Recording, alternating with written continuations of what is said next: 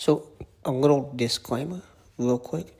This podcast was recorded before the announcement that Tehoka Nanticoke would be suspended one game uh, at Albany due to the altercation, the fight um, that happened in the Binghamton Albany game.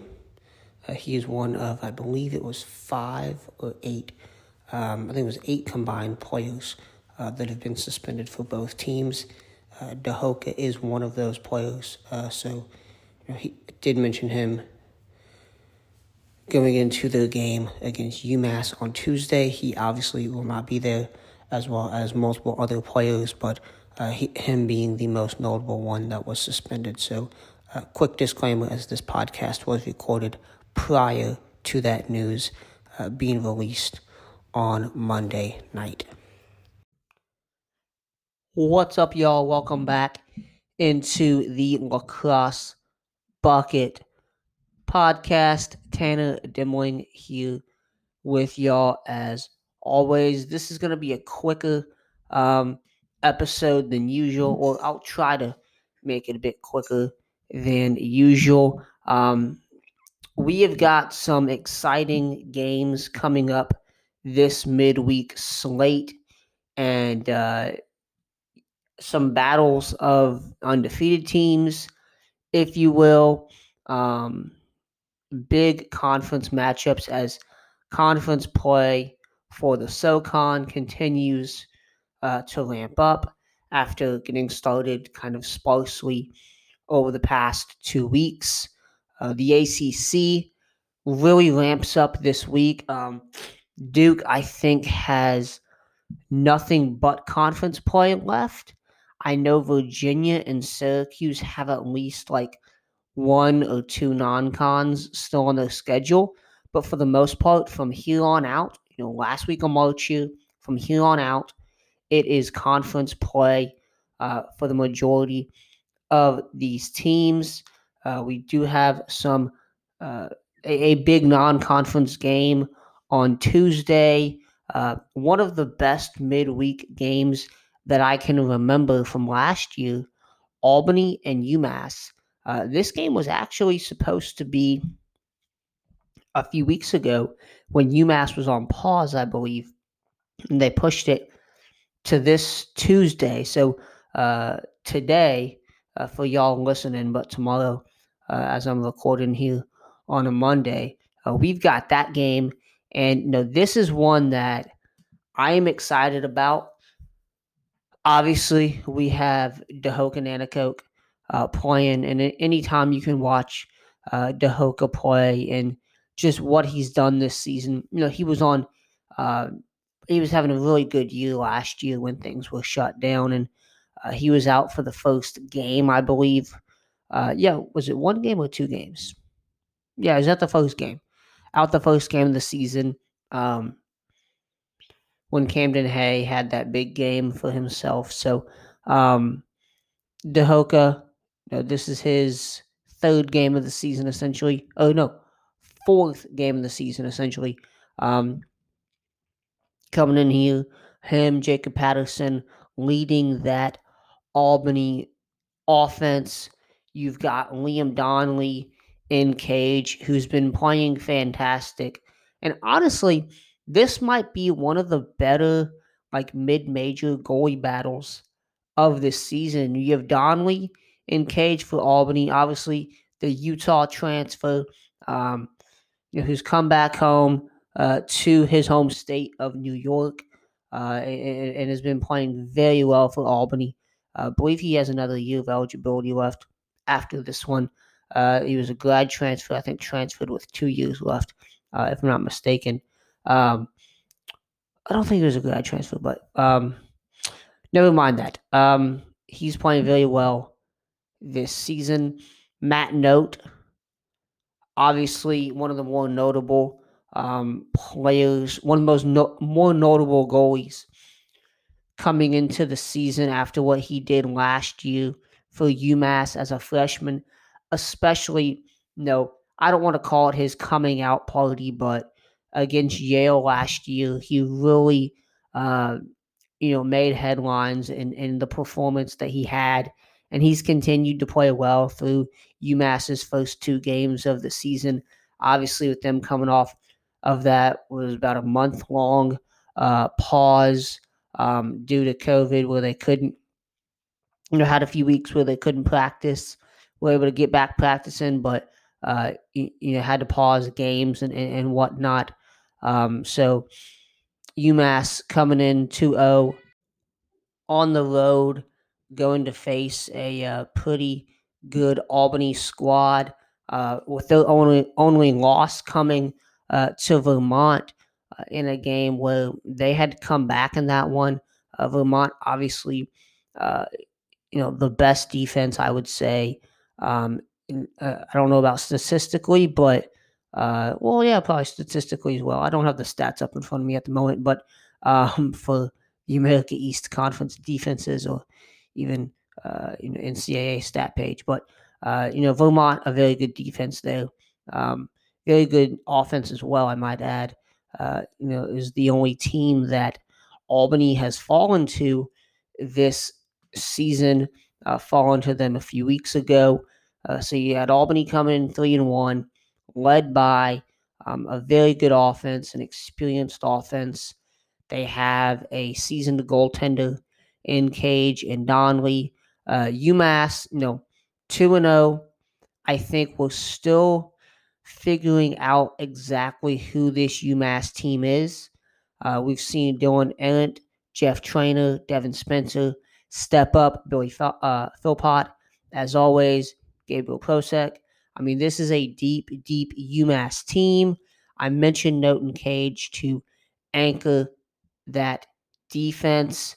Uh, but you know, this, this is, and I've said before, this is the deepest team in the CAA.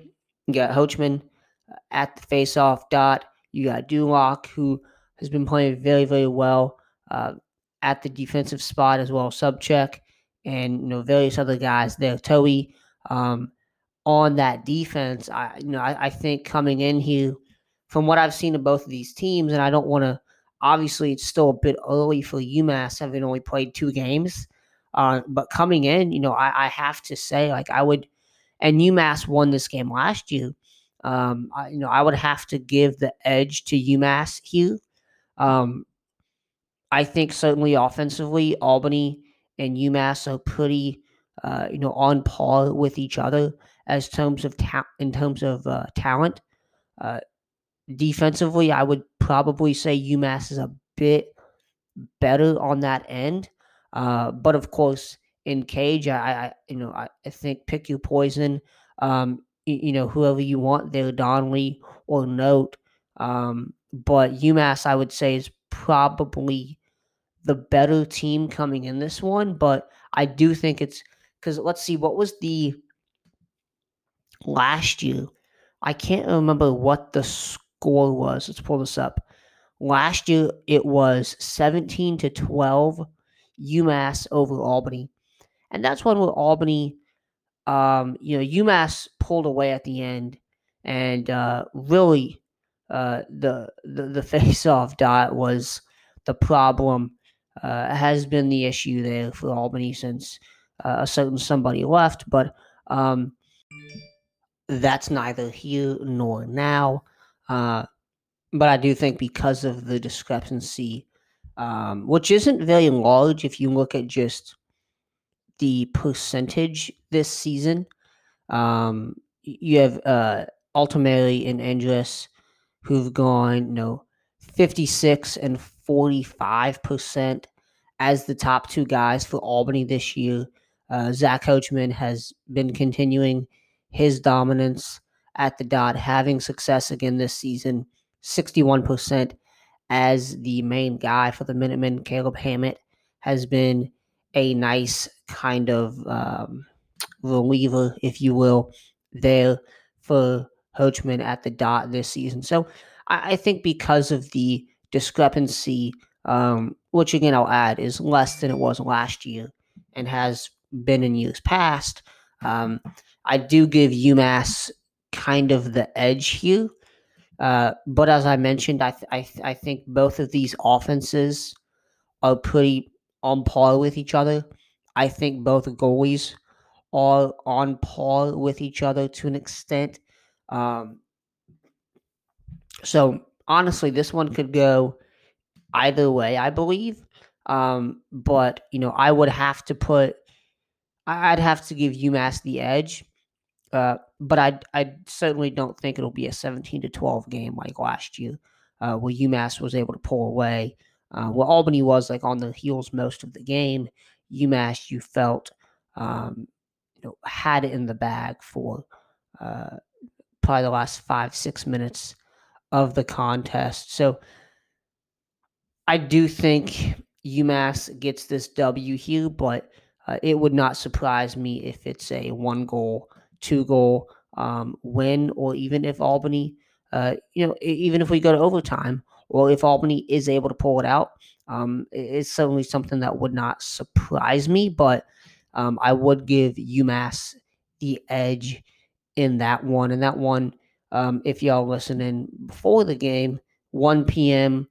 on Tuesday, March 23rd. So tomorrow, but today, if y'all are listening to this. So the other midweek games this week, we have a Binghamton UMBC game on Wednesday and a Drexel Lafayette game on Wednesday as well. 4 and 6 p.m. Eastern Time, all those face offs. Um, I would expect UMBC to beat Binghamton, and I would expect Drexel to beat Lafayette. Um, I'm not going to really get into those games, but I, I think they're pretty. Uh, you know, we know what to expect. And then we have a big one on Thursday. I'll get to that in a second, but I do want to go over Friday's games first because on Thursday we're not going to talk about Friday's games. We're gonna we'll, we'll, mention them, but um, we're gonna go straight into previewing Saturday on Thursday's podcast. So um, I'll talk about Friday's games now, and then we'll go back to Thursday's um, to end the show. And on Thursday, uh, we'll give a little credence to the Friday games, but uh, we will mostly be talking about Saturday's games because uh, there's some big ones, some exciting ones across the country, uh, the college across the landscape, I should say. So on Friday, we do have a Richmond High Point contest in the SoCon. It is the third SoCon contest for Richmond, the second for High Point. Uh, both teams coming off big, I would call them blowout wins over the weekend. Um, I would expect Richmond to win this one. I think High Point has a very good offense. I think at times their defense is good. Um, I'm still not 100% who's the goalie. Um, is it Parker Green? Is it Antonio Arcona? Um, both have played this year. I can't remember who they went with last game, but I know they've been with Green. So, okay, they've been with Green for the most part the past couple weeks. Um, he struggled at times, and they've put in Arcona, um, and then put him back in. So, you know, we'll see. Yeah, like both these guys have played the past couple weeks, so we'll see who they put in there. We'll see how that goes. Um, Jack Rustbolt. Um, obviously, this is a Richmond team I got to see in person over the weekend. Um, hands down, the most talented team. Hands down, the best team, I would say. In the SoCon, I don't think there's much to argue there. Obviously, I mentioned I mentioned Rustbolt. Uh, you have Mingus at the LSM spot, who's been very good this season. Offensively, Ryan Lanchbury, uh, Dalton Young, Richie Connell have been just blowing it out of the water. Um, absolutely stellar performances from those three as the leaders of this offense. Now, Richmond, it, it also at the face-off dot, you, you know, they've been solid this year with Jacob Griffin there. Um, I think they certainly have an edge there over uh, High Point with St. Peter and Hoban, even though they've had some good games, some good um, showings, some good moments. I I just think Griffin is going to be probably too much for them. Um, and now, hey, I might be wrong on that. High Point did counter uh, UNC to an extent um, during that first contest, so we'll see what happens here. But I do think Richmond has the edge. Really, I would say all the way around, um, with the exception of offense, because I think if you get if High Point can get possession, retain possession, get the rock to the guys they need to get the rock to, uh, Asher Nolting, Kevin Rogers, Brandon Maya, Dalton Silver, they're going to have some success. It's the part of stopping the Richmond defense and getting those extra possessions, getting those 50 50 balls that I'm not confident that High Point can do. This has been a very inconsistent team this year. And not even inconsistent in terms of they've won some, then gone on a two game losing streak, and then won another one. No, no, no. This is a very inconsistent team within games. We've seen that time and time again. Now, they've played some very tough competition. Carolina, Carolina, Virginia, Duke. That's their last four games. Then they played VMI, beat them 20 to 12. Richmond has a similar story where they have played a ton of tough competition this weekend, oh, excuse me, this season as well. They've played Loyola. They lost that one. They lost to Carolina. They beat Towson 11 to 10. They lost to Duke. And now they've won against VMI and Bellarmine. Pretty big, handedly, in both contests. And Richmond also plays Virginia in a few weeks as well to open uh, the month of April at Virginia. So that's another big game coming up on their schedule uh, in between conference opponents. So both these teams are very experienced. They've played some really good lacrosse teams.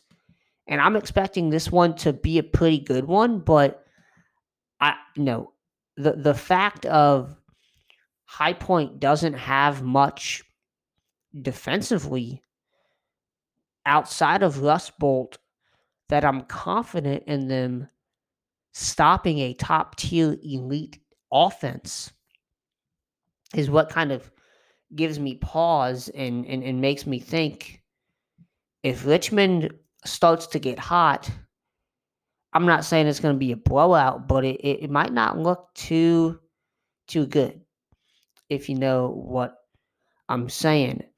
Moving on to the next game here on Friday. Monmouth visits Manhattan.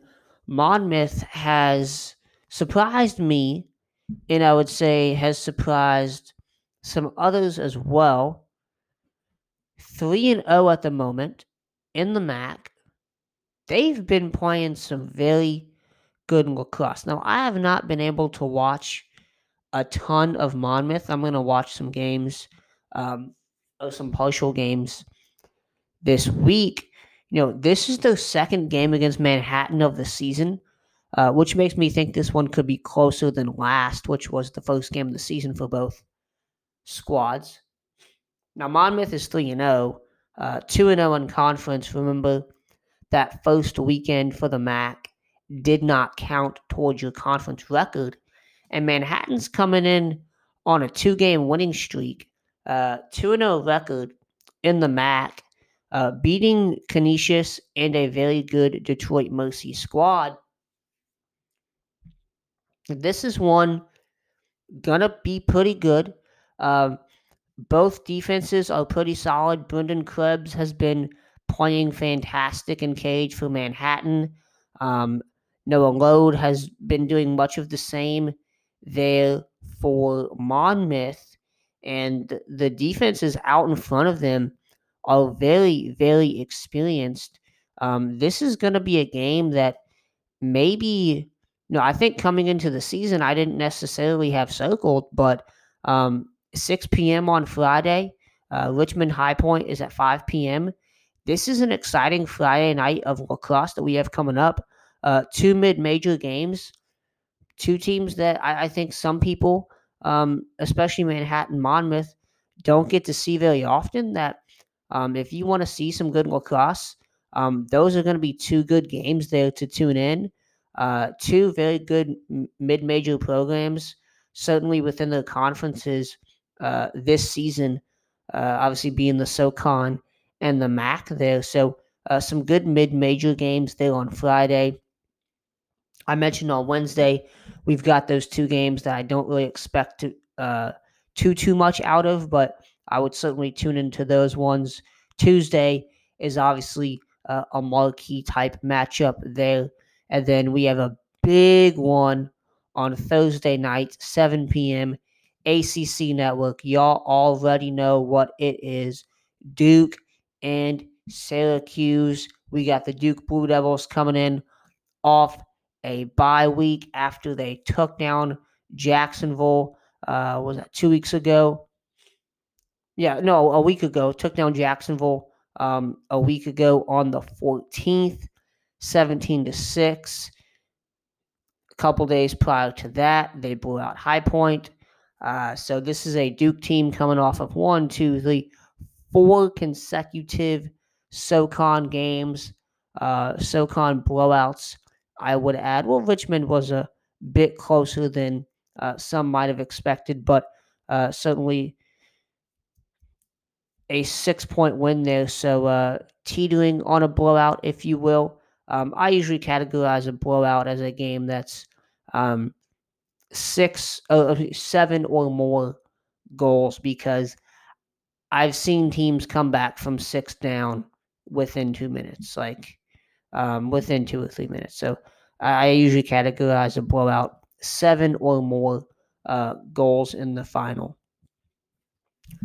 Syracuse coming in off that win over Holy Cross, uh, blowout there. Uh, and, and, and both these teams are looking good heading into ACC play. Obviously, Syracuse with that game against Virginia under their belt. Duke, this is their ACC opener. Um, and what we've seen out of both of these teams, obviously both, excuse me, sitting in the top 10, oh, excuse me, top five at the moment. Uh, Duke at number two, Syracuse at number four in the country. Uh, this is a big time matchup here. You know, Duke. So let's, let's talk about Duke first. The the home team here Duke, obviously Michael Sowers, Joe Robertson, Brennan O'Neill, Nakeie Montgomery have been leading that offense. We have seen OJT Giles Harris leading that defense alongside Mike Adler and Cage, who has asserted himself as that number one guy in Cage after we saw some um,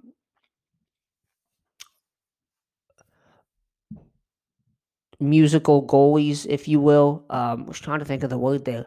Uh, musical go- goalies in cage there. Uh, the first couple games, Tyler Carpenter has been very solid at the LSM spot. Uh, at the faceoff dot, we've seen, I wouldn't say a surprise number one, but I think a lot of people thought that O'Connell was going to come in or that Genda was going to, you know, obviously returning, going to take over that spot. But no, it's been the freshman Jake Naso, uh, Naso, uh, excuse me, 66% on the year. He's been fantastic, especially as of late. Um, and obviously, this is going to be. We look at the Duke offense and we see all the talent they have, all the highlighting all the star-studded players, the highlighting names on that on that offense. We look at the defense, we see a guy like JT Giles Harris. We see a guy, a, proven winner there in Mike Adler, uh, a seasoned veteran, if you will. Um, we, we see those kinds of players all over the field. Um, and then obviously with O'Neill being one of the best freshmen in the country offensively, Naso being one of the best freshmen at the faceoff dot this season. Um, and then we see that uh, uh, again with, with, with Syracuse with a, a, a veteran like defense um, as well as a veteran laden offense with Rehfuss and Scanlan and Curry. Uh, Dordevic has been very good as well. But then we also have Owen Hiltz there, uh, the future, if you will, of the Syracuse offense. You know, defensively, we have Drake Porter and Cage there. Uh, and, and, and this defense has really been uh, very sound, very solid. Um, I, you know, I've ha- I have heard the gripes of without Drake Porter, this defense would be nothing. I don't necessarily subscribe to that belief, but I do understand where it comes from, and I I would say that I do probably fall in the camp of like I certainly don't think that this defense would be nothing without Drake Porter, but I think he bails this defense out a lot more than some people think he does. Uh, Brett Kennedy is obviously a solid player there uh, as their top pole. Um, I've liked what I've seen out of Mitch Wyckoff over the past couple weeks, but and he's really stepped up uh, recently. I think it took him a bit to get used to that ACC type pace of play, uh, D1 type pace of play, if you will. But he's really stepped into the fold recently, obviously transferring over from Gettysburg. And then, you know, we, we mentioned the def- the offense with Rehfuss and Hiltz and Scanlan, and, and that attack unit has been very good. Uh, you know, Syracuse has one of the best midfields in the country with Curry, Dordevic, and Trimboli. Um, and then you can't, you know, not mention Lucas Quinn, Owen Seebold, uh, to su- the supporting cast there. Uh, but really, I, th- I think Syracuse with Phaup and with Varello, who hasn't been too too good, but uh, you know, thirty five percent. Uh, but he's been a good support role when needed, uh, support guy, I should say. But Phaup has been absolutely outstanding there at the dot. I think it's going to be a test of Naso. Uh, this game is to see how how ready is he to go up against the big boys. Um, obviously, I mentioned Duke coming in after I don't want to call them cupcake games, but uh, you have, you know, one, two, three, four, five, six, essentially six blowouts in a row. I honestly have not watched a Duke game since Robert Morris, full full ways through. Obviously, I watched the ending of that Richmond game of the second half. I watched the beginning of the High Point game. I watched the beginning of Jacksonville. Um, didn't watch the Towson game. Didn't watch Mercer. I watched Denver and RMU haven't watched much Duke since then because I knew what the outcome was going to be. Uh, we knew who was the much better team. Uh, these are two very deep teams, and, and, this is a test, I think, for Duke to see, you know, where do they actually stand? Uh, you know, not just Naso, but really this whole Duke team in general. Where do they stand? Um, we've seen Syracuse blow out Virginia um, and really set themselves apart. Now, I think Virginia has figured some things out now, and I, am I'm, I'm interested to see what those two teams look like, um, or what that game looks like when they meet uh, again. Uh, well, actually, they, they do not meet again, but um, what's the thing they do? No. Oh, yes, they do. Yes, they do. Okay. So Syracuse, Virginia do meet again um, on in late April. Um, there was looking at the long schedule. My apologies there, but um, no. So I'm looking forward to seeing what that looks like when those two squads meet again. Um, you know, but coming into this one, it, it it's simply a test for for Duke as to how do you stand up against a team that I would say Syracuse. Obviously, they've played Vermont. Uh, was a, a tough game there. Uh, you took that loss to Army. They learned from it, blew out Virginia. Um, they beat Stony Brook, beat Holy Cross, had that tough win, hard fought win over Vermont. Um, th- th- this is a test for Duke. Um, not that I don't think, not that I think Duke needs a test to prove that they're a top three team, uh, but I think this will be an interesting kind of measuring stick game within the ACC. Um, coming into the year, I thought these two teams were the top two in the ACC, Duke and Syracuse, um, and I thought Carolina was right behind them. And all three of those teams are top five in the nation at the moment. And this is definitely going to be one to circle. Um, if I had to tell y'all who I thought had an edge, you know, I don't know. It, it, it's tough to it's tough to to say which team. Tough to gauge, um, I, I would say, because I think a lot of people are going to hop on the bandwagon and say Duke is the better team. But I would maybe argue that Syracuse has been more tested in the last few weeks than Duke has. Um, obviously, Syracuse has put together some blowout wins as well against some cupcake ish teams uh, as far as their standing, as far as where they sit is concerned. So you do have that. Um, and this is obviously a contest, a series that you know these two teams know each other very well, being ACC opponents.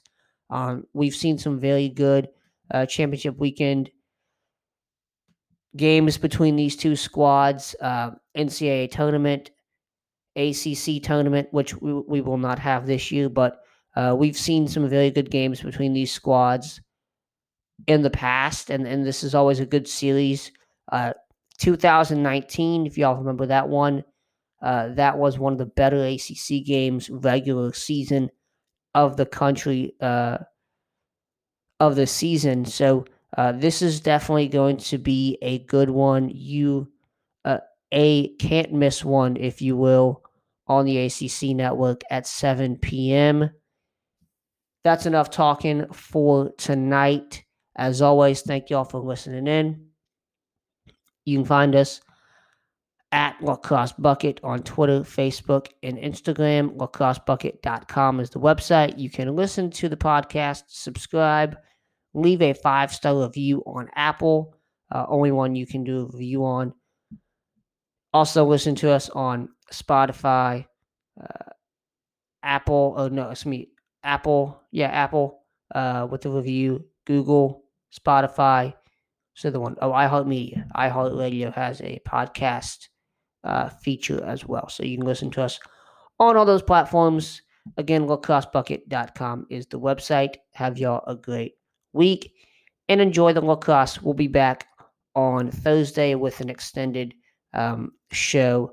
Uh, tonight's was a bit shorter than usual, but we'll have a full weekend preview for y'all uh, lined up and ready on Thursday.